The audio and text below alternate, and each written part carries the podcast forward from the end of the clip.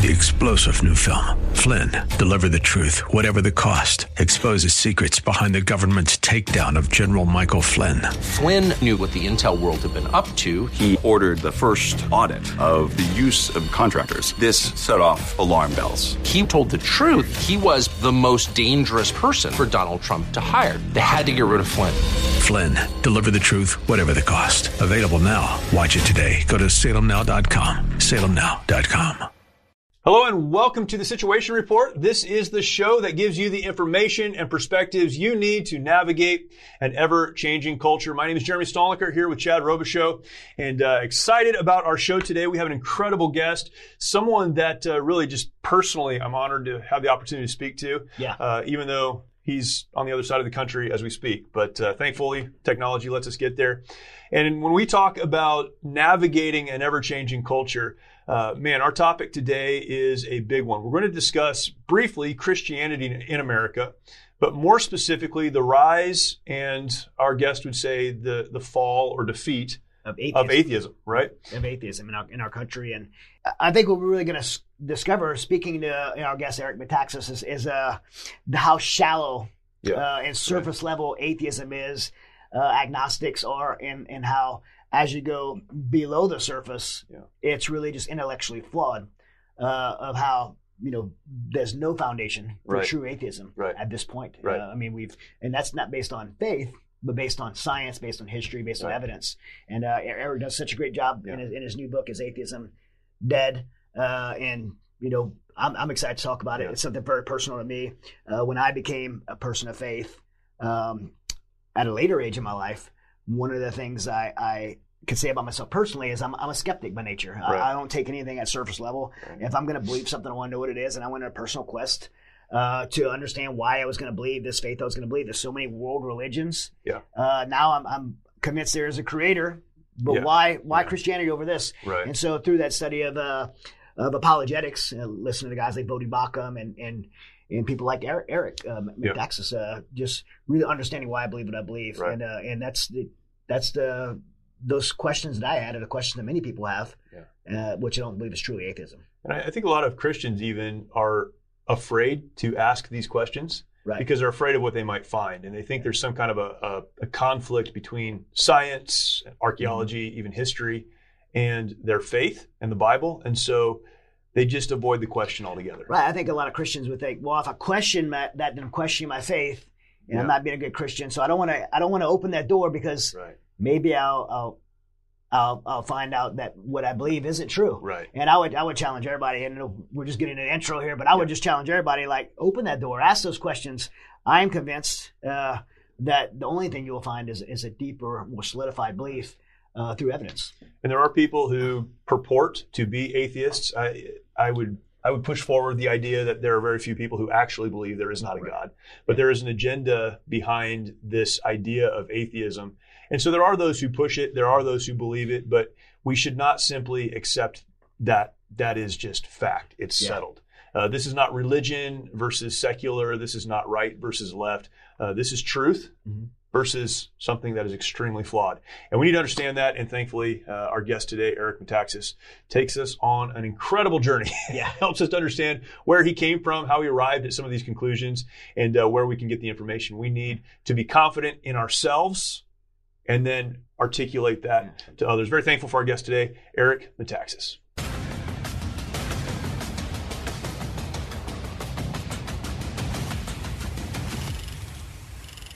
I'm excited about every guest that we have on. That's why we invite them on.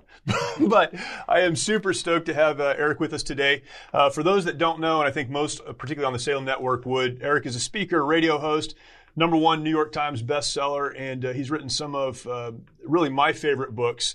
Um, if you love history and you understand Christianity and its influence on culture and the world, and, and try to understand how it applies today, uh, Eric has written so much on that. Um, I mentioned this right before we started, Eric, but your books, Martin Luther is incredible. Um, I had to go through that a couple of times just to really understand it, and uh, I've talked often about it. But one of the books that you have written that really changed the way I look at a lot of the world, and particularly at this moment in time, is Bonhoeffer. And um, this that's not what we asked you to come on and talk about. But can you talk about maybe the application of that to what we're dealing with right now? Because it's just it's just so top of mind. I, I mean, seriously, I, I wouldn't even know how to evaluate some of what we're dealing with had I not spent so much time poring over that book a few years ago. Isn't it isn't it amazing? And first of all, thank you for for that kind introduction. And I want to say that, I mean, I say it anytime I get a chance. None of this was my idea. I mean, writing a book on Bonhoeffer, I had no clue, you know, in 2007 that uh, I would write this book that would be a prophetic uh, example Yeah. for for everybody in America to see. Look what happens if you do not stand for truth. Look what happens if you are quiet when you need to speak. Look what happens when you go along to get along. And look how tremendously evil can triumph and will mm. triumph if you don't do the right thing. And when I wrote the book, I, I, you know, I kind of thought, well, it's kind of funny how what I'm writing about in Germany in the 30s, it seems like this could happen. This is a, this this seems a little bit familiar, but I Yeah. never dreamt that we would be here today. Yeah. And I do say bluntly, I believe God called me sovereignly to write the book as a warning to the church in America to say Yeah. this is exactly what will happen to you if you do what they did and if you don't do what they didn't do. This is going to happen. This will happen. This is the model. But i believe god gave us the story of bonhoeffer. Again it was never my intention when i wrote it that it would be a prophetic warning but that that was god's plan in calling me to Yeah. write the book and the parallels are so striking that Yes. it's almost funny i mean i think we were just talking um, i was talking on my own radio program on salem recently about the january 6th story and how january 6th is like the reichstag fire Hmm. Yep. something happened Yep. but whatever happened is nothing compared to how they used it to crush dissent. It, it was an opportunity uh, for folks that don't know the story. In 1933, you know, some crazy Dutch arsonist, some young guy, lit the German Parliament on fire. So it's like building, you know, lighting the Capitol building on fire. Okay, it was a real fire. Well, the Nazis used this as a pretext to completely crush anybody who opposed them. Yeah. And that's suddenly you see this in America. Something happens. We're not sure what happened. It's not a tenth of what they claim, but there are certain people who see this as an opportunity to crush liberty, to crush dissent. This is our chance. And if good people say nothing, we deserve to go down in flames. Yeah. We deserve to lose the republic. So I, I didn't intend that when I was writing that book, but God, I, I, I feel God has led me in in choosing the books that I chose to write and in doing what I do. And of course, you only see it in retrospect. Eric, when did you write it, uh, Bonhoeffer? Uh, because I, I mean, regardless of publishing, It came out in 2010, which astonishingly is now almost 12 years ago that it came out. But uh, it came out, and it's it. it listen, it, it it astonished me. It sold uh, over a million copies. Uh, It's been translated into 20 languages.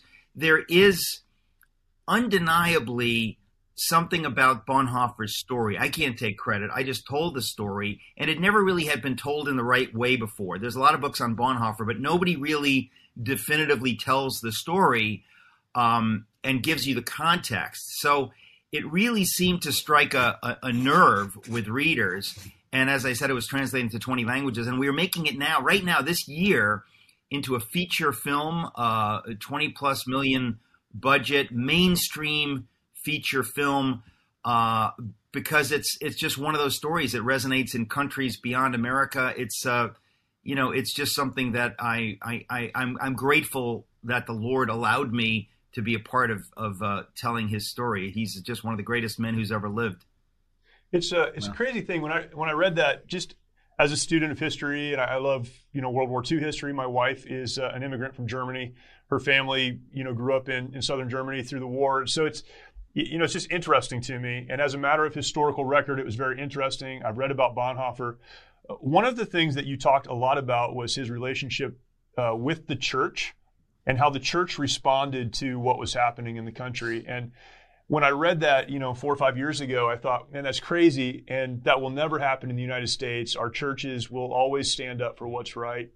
This, Um, this is a conversation that Jeremy and I had yesterday. We just had it We were yesterday, yeah, about, right. Like just wokeism and uh, and how the church has responded in such a way that they've hitched their wagon to things that are worldly and uh, and passionate and uh, movements based on people's feelings and and not to truth, biblical truths, and, and how that's uh, you know costing our, our nation. But it's chilling. but it- it's it's a chilling thing to watch it happening now. And so whenever people say, "Hey, how did that happen in Germany?" It's like it happened in Germany precisely as it's happening right now. Don't wonder what you would do in Germany in the 30s because you're doing it now. Whatever Yeah. you're doing now is an indicator of what you would have done then.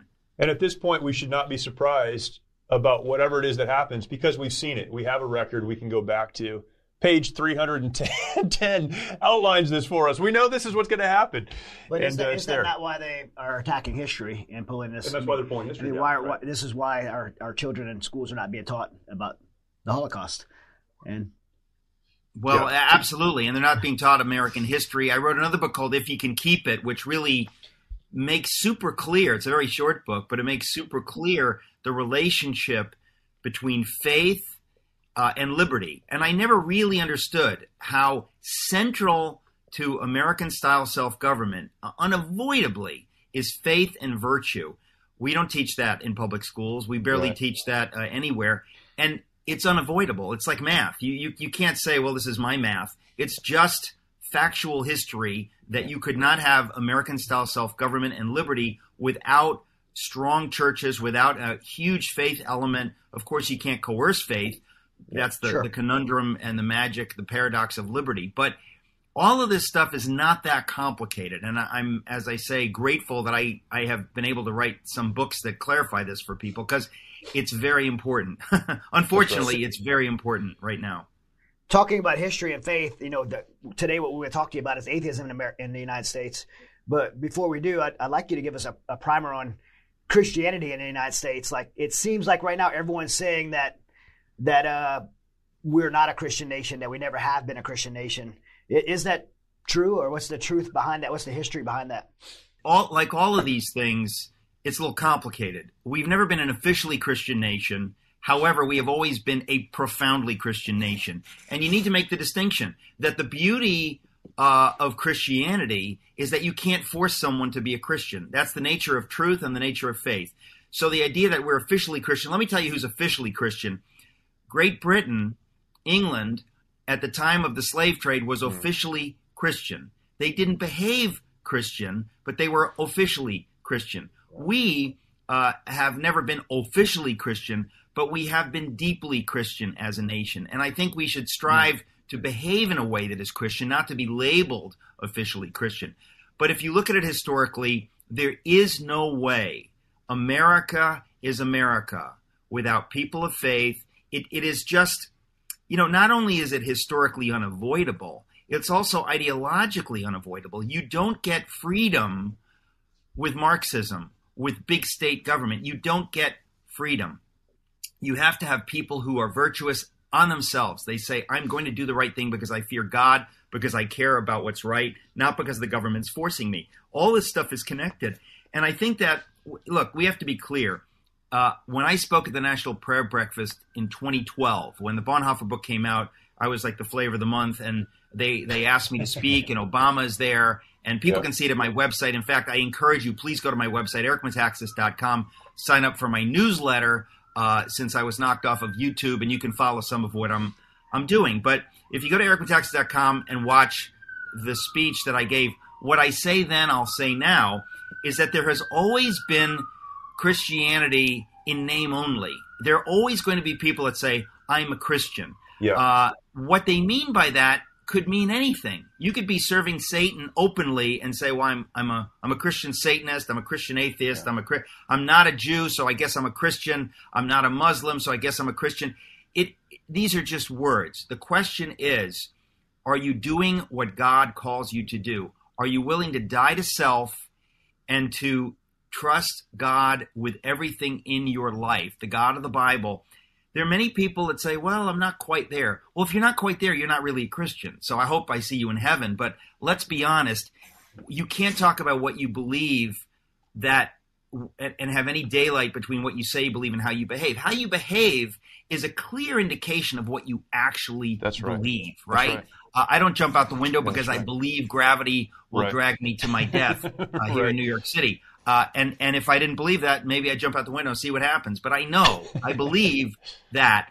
And the fact is that Bonhoeffer makes that super clear. He says that it doesn't matter what you say, it doesn't matter what you say you believe. How you act is evidence of what is true about your beliefs. right. And so we're living in a time right now, no different than Nazi Germany. People can say they're Christians, but how you behave shows whom you fear. If you fear God, you don't fear man, you will speak the truth, whether it's about the election, whether it's about vaccines, whether it's about uh, who's in the White House. You're not going to fear speaking the truth because you trust God with your income, with your job, with your life, with your reputation. I'm not talking about being foolhardy and idiots, but I'm saying that a lot of people, they've got, you know, they've got their eye on what are people going to say. Yeah. And I think that when you're in an ideological war, as we are, you're going to really see what people believe. So there are many people in the church right now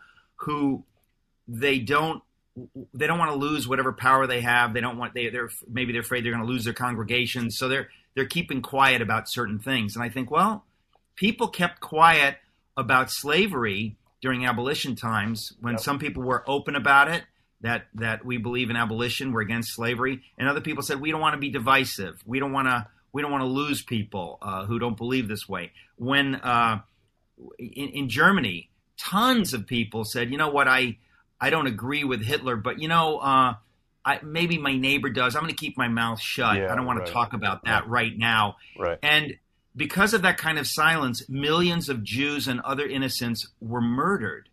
So we are living in exactly the same time. If you keep your mouth shut, if you worry about yourself more than about what God thinks, you are guilty.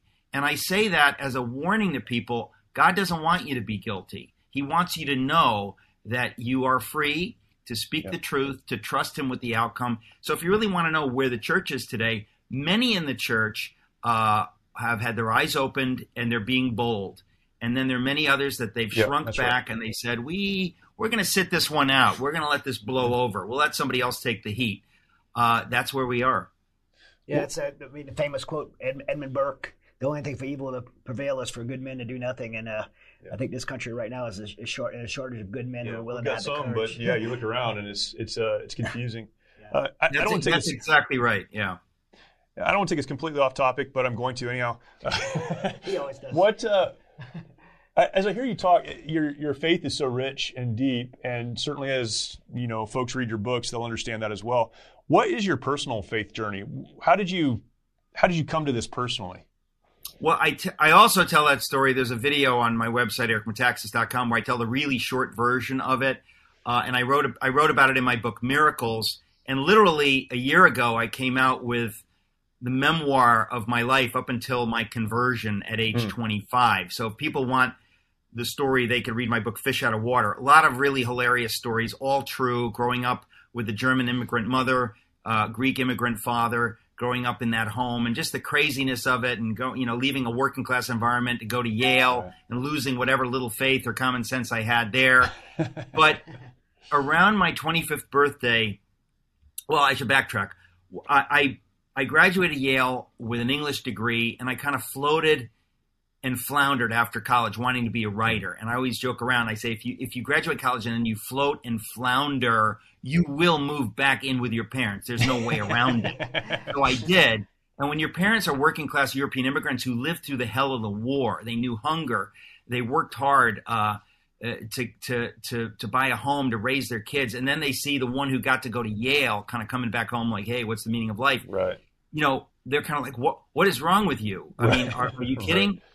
And so I went through a really hard time, soul searching. I'd been convinced, uh, you know, I, I I drunk the Kool Aid at Yale, where you kind of buy into this idea that life really has no meaning. Sophisticated people don't ask those questions, but I had enough time to think about it and get depressed about it and think like, what what am I doing? What am I? I want to be a writer. What am I going to write?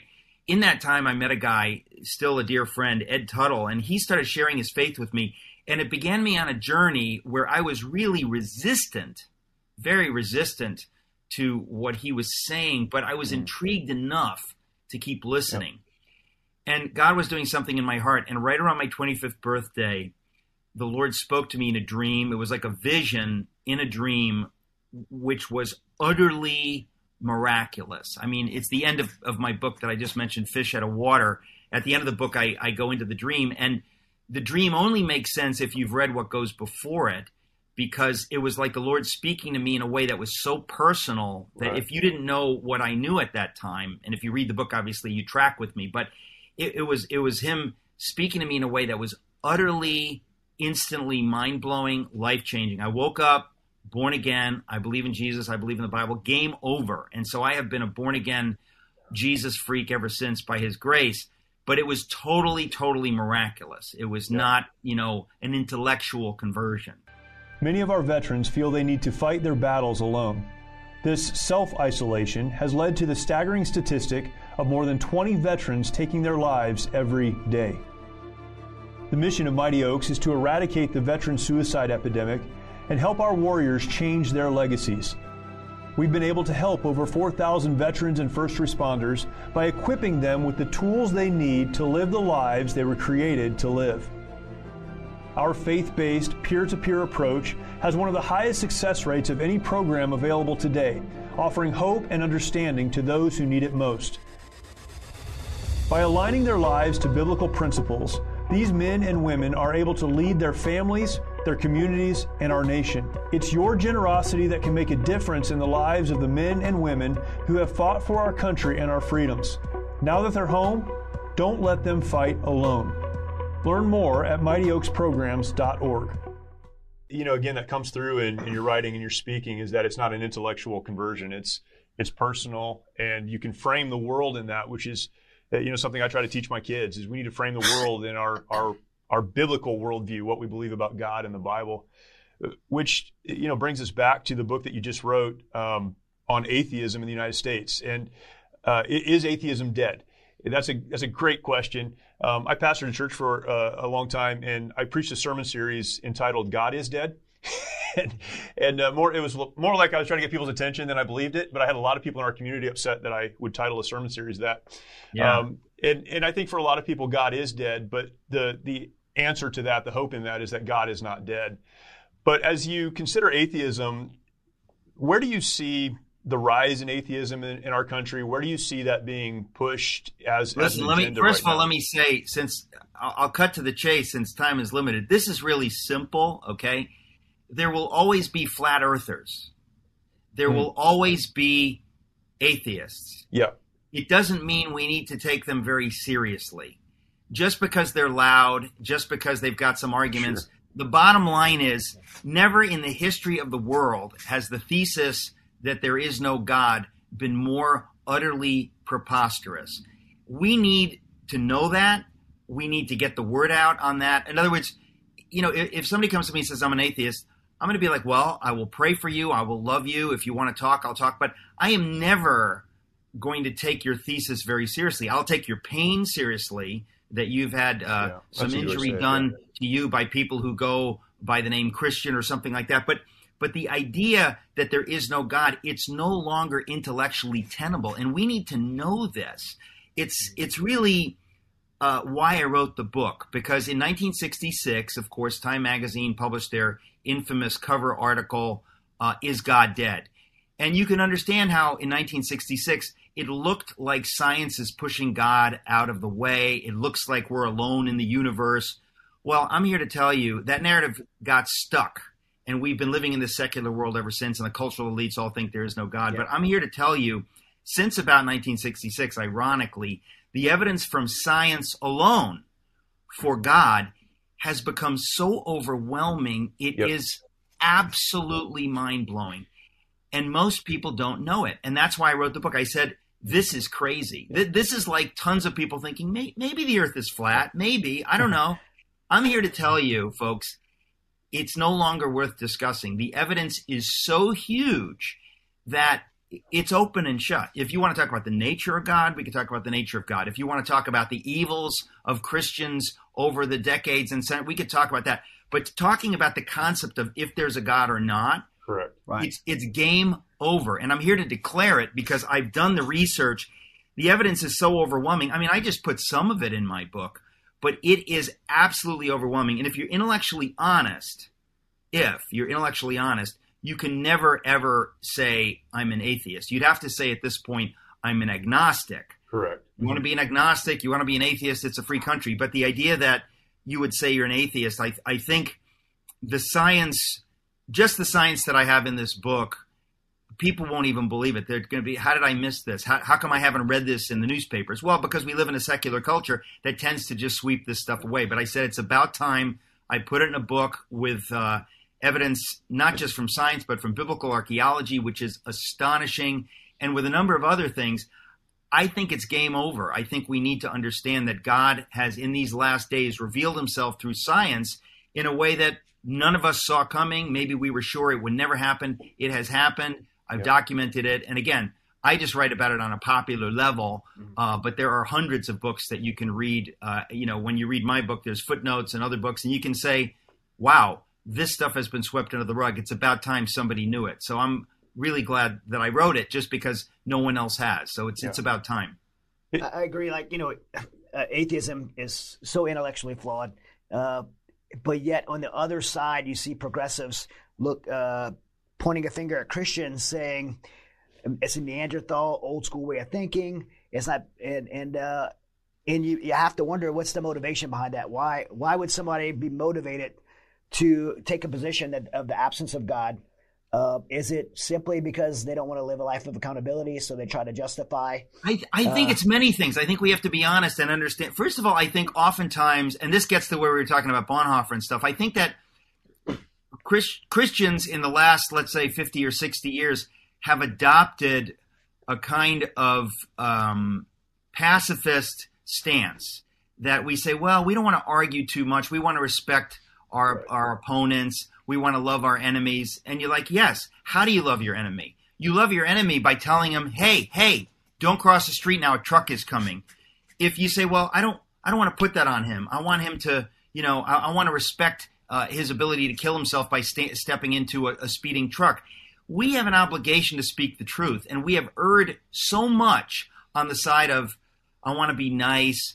I, sometimes the nicest thing you could ever do is tell somebody they're mistaken because you're doing them a favor because you're actually speaking the truth to them. Now, if you do it in a nasty way, that's one thing. But I think we have to be clear that this idea that uh, there are people who feel really strongly about something and we need to let them vent, you might let them vent, but at the end of the day, you're not doing them a service by letting them believe something that's ridiculous. And I think that uh, people can't really, you can never force somebody uh, to believe. Let's be honest. Yeah. But but I think we have to understand what we're dealing with. It's kind of like somebody says, "I think science is stupid." How would you respond if somebody says, "I think science is stupid"? How do you respond to that person? Yeah. Do you go, "Well, you know, you, you have a point.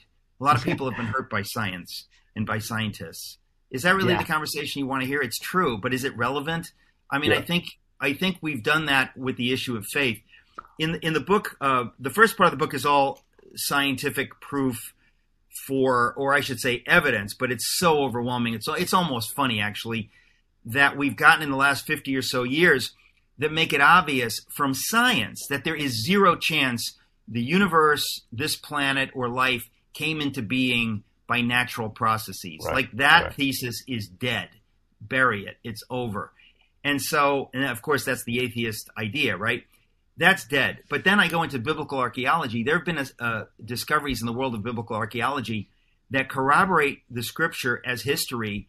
And you think the evidence is so overwhelming. It's almost funny. Why do Christians walk around almost half apologizing for their faith?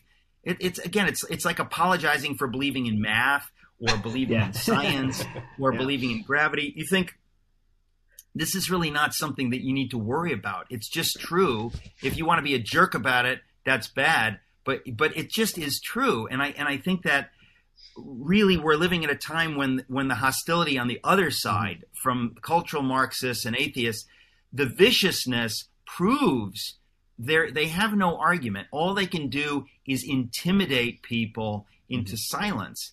And I think if you allow yourself to be intimidated into silence, you're no different than the German Christians who let the Nazis bully them yeah. into silence. If the yeah. church had spoken up early on, the Holocaust never would have happened. That right. is a fact. Yeah, but the right. church said, not yet, not yet, not yet. We just want to preach the gospel. We don't want to get involved in politics. Well, suddenly, you know, 12 million people are murdered. You're on the hook for that because you kept your mouth shut. So do you mm-hmm. still think it was a good idea to keep out of politics? Is, is that still your excuse? Yeah. So, so we're living with a lot of um, confusion that people have. And I, I really want to wake up the church. Uh, yeah. And I also think there are a lot of good people out there who they need to hear this information that maybe they're on the verge of coming to faith, but they think, oh, there's no intellectual uh, evidence. The, the, evidence is so overwhelming. As I said, the evidence against atheism is just unlike anything I ever dreamt. It's it's it's actually amazing. One of the uh, things you know, I, I, because of my platform what Jeremy and I do, uh, you know, speak on biblical truths to the veteran community. Uh, one of the, the, questions I always get is from atheists uh, or people who would agnostic or been hurt by faith, they want evidence. And uh, I keep in my little notepad on my phone uh, a link to Voddie Baucham, who's one of my favorite apologetics teachers, and he has a he has an old message called uh, you know, "Why I Choose to Believe the Bible." And uh, and it just he art, he articulates it so well, going through all the evidence of the Gospels and and uh, and you know from a very pragmatic way. And I've said that to so many people, and it's such an eye opening message. And well, now now I have a second. Now I'll send I'll send Voddie Baucham, and I'll send uh, you know, is atheism dead? well, listen, follow up. even the title, I I use the title "Is Atheism Dead" to be provocative and to say, right. yeah, they used to ask, "Is God dead?" and they had a good right. reason to ask it. There were people looking at science and looking at things and saying, you know what? It looks like the more we discover from science, the more it's going to push this primitive thing called faith out, away. Well, guess what? The opposite has happened. So now you really have to ask is atheism dead? And, and I think that intellectually it is dead. It's just that we need to get the word out that it's no longer uh, possible. In fact, one of the things that I I fault Christians and the church for, uh, as I said earlier, is being so nice that they don't they you don't really respect your opponent if you don't put the truth in front of them. Correct. And so the bleakness of of the atheistic view. It is just suicidally depressing. It is beyond belief how depressing it is. Nobody ever presses that argument. You need to say to somebody, okay, there's no God. So there's no meaning, there's no truth. We are all here by accident. I, am we're not like walking poems. We are nothing. We are we're we're just robots. We're nothing. If that's true, then what? Well, the then what is so bleak, most people don't even have the ability to imagine how bleak it is. It's so horrifying to think that we would be alone in the universe and that the love you have for your kids, for your parents, for your spouse, for it is just absolutely meaningless. It's just chemicals perpetuating the species. There's no transcendence, there's no love, there's no goodness. There's not, if you know that to be true, if you face that, you understand that there is nothing more horrifying than right. the atheist position. But what atheists tend to do is they avoid that. They kind of act like, well, I can have my own meaning. N- no, you can't. That's like saying, I can have my own math. No, you can't. You're talking about logic. Right. And the fact is that at the end of the book, I, I reveal something which b- really blew my mind. I could not believe when I discovered this, but that the two most intellectually serious atheists of the 20th century, or two of the most intellectually serious, Jean Paul Sartre and Albert Camus, both of them were dealing with this. They thought we live in a world without God. How do we make meaning? Both of them looked into the dark heart, the abyss of atheism, harder than anybody did, more rigorously, more unblinkingly. They both independently came to faith. Nobody seems mm. to know that. It's to me, it's the biggest headline there is that the two Incredible. giants of 20th century, you know, French existential atheism Incredible. both came to faith. What does that tell you? That the people who really looked at it seriously said this this can't be right. This yeah. isn't right. But then flippant atheists like Christopher Hitchens and Christopher and, and uh, Richard Dawkins, who are intellectually tremendously sloppy. I mean, it's just beyond belief how right, sloppy right, they are. Right. They are sort of happy that there's there's no God in the world. Well, if you were as smart and as philosophically rigorous as Sartre and Camus, you wouldn't be but you're very shallow. You like to sell books and, and you like to get the applause of undergraduates, I guess, but you're not really interested in, in truth. And we have to call them out on it because they're hurting people. I, go ahead. Uh, I just had a short question because I'm, you know, I'm looking at the book while we're talking, and how many words is this? It's, it's off the wall question. How many words is is, uh, is atheism dead? How many words are in the book? The Yeah. title is three words. Is that your question? No, that the the word count. It's That was a joke. Um, I don't. I don't know. It's it's it's a. It, there are three parts to the book. The first part is science, and I tell you, some of the stories a- in the it's a very science and the archaeology, they're just crazy stories. And I love the idea that you can communicate by telling these true stories. But um, I don't know. It's about 400 pages, you know, so yeah, maybe 100. It's it's it's 16, 150,000 16, 16 hours on audio, so it's, uh, I'm excited for 16 hours of audio. and I read Uh, it. I, I read it. You can you can play it on 1.5 speed if if you don't have the time. But I read every word. I read all my books now. So if you get an audio book, I'm the I'm the narrator because I feel it's just something I like to do. So I can Yeah. put You do sound different on one one point five speed though. Yeah. You sound Well- different, Well, faster. the, the reason I brought this, this is this is why I'm I'm, I'm, I'm excited about actually in looking at which um, I'm on Amazon right now looking at the book, and it's the number one bestseller on Amazon in the category of atheism. Isn't So that as funny? People, as people are searching for a, Right. atheist books, Right. it's the number one bestseller, and uh, that makes me really really happy and encouraged. Yeah. It, it, it is encouraging. Listen, I think a lot of people, including a lot of people that think they believe in God or they're not sure what they, I think people are going to have their eyes opened and they're going to say, "How have I lived this long and I didn't know this information?" I mean, the evidence from science. Can I touch on the evidence from science quickly because I just want to explain Yeah, what I mean by evidence? Um, Christopher Hitchens was once asked, "What's the strongest argument from those who believe in God?" You know, and in a rare moment of candor, because he could just be a nasty, nasty debater, he he he was candid and said the fine-tuned argument. And the fine-tuned argument is a scientific argument that builds with every day. I mean, the evidence from science on this score is increasing every single day. The more science finds every day, the more they discover examples and elements of fine-tuning in the world where they say, this is crazy. The size of the earth, we now hmm. know that if the earth were the tiniest bit bigger or the tiniest bit smaller, there'd be Right. no life. Right. We didn't grow up learning that in school, but that is what science says. Science says that the, the magnetosphere of the earth, if we were the size of Mars, or not, not even the size of Mars, if we were just a little bit smaller than we are, there's no possibility for the atmosphere that we have and no life. And you think, well, that's wild. We dodged a bullet there. We just happen to be the right size. and they say, oh, and by the way, if it was a little bit bigger, there are other reasons that we wouldn't have the right mm. atmosphere. So it's like science has discovered that our Earth is just the right size. It's exactly the right size for life. That is one of literally scores and hundreds of examples of things that science discovers that if it was just a little different, there's no life. And I'm thinking, this is science. This is not Christianity. This is science telling us that everything around us is so perfectly fine tuned. And it makes a lot of atheist scientists very nervous because they, they, they can't they can't get around it. So they come up with really crazy theories like, well, we, we hate the, the theory of God so much that we'll come up with with a really crazy theory. Maybe there's an infinity of universes and our universe just happens by coincidence to be perfect.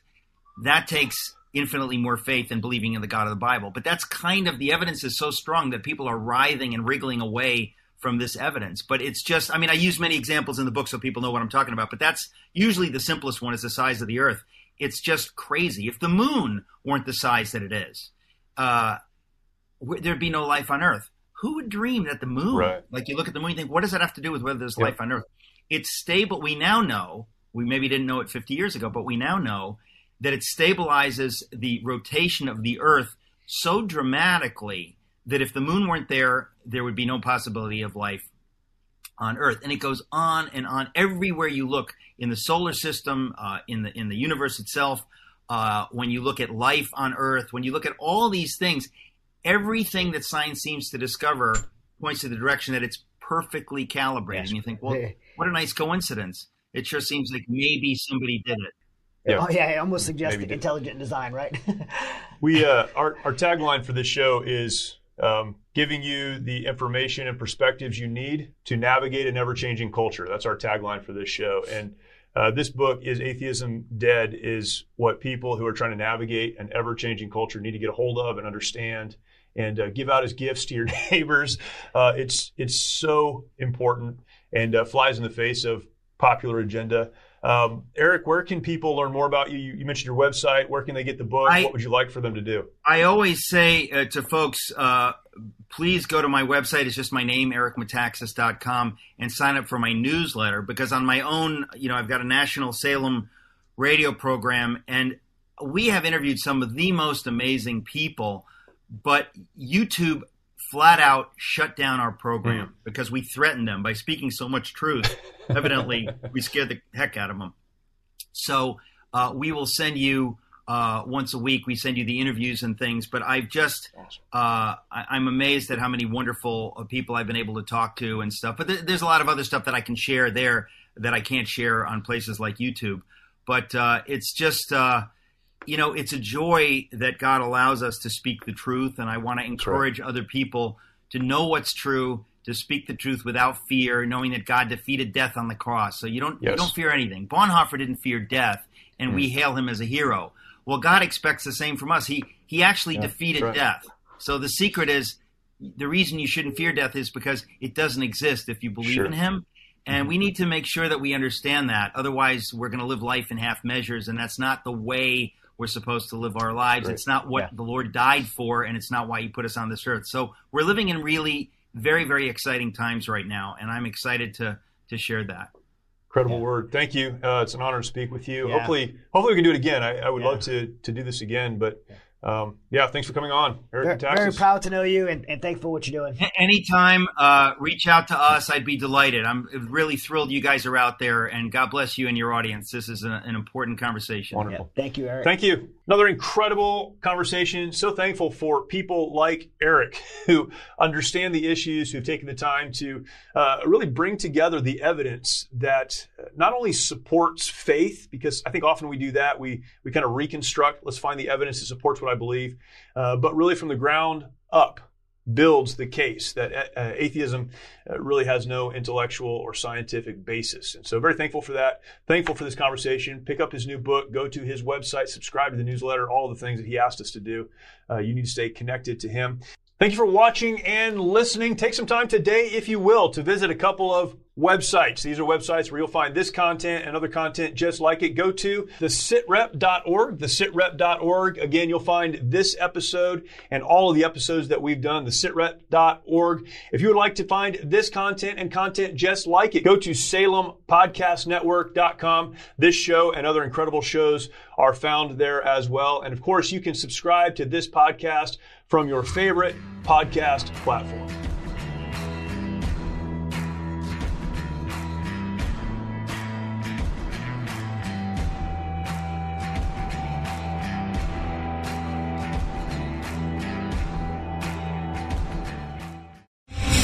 Star general Michael J. Flynn, head of the Pentagon Intelligence Agency, knew all the government's dirty secrets. He was one of the most respected generals in the military. Flynn knew what the intel world had been up to. He understood its funding. He ordered the first audit of the use of contractors. This set off alarm bells.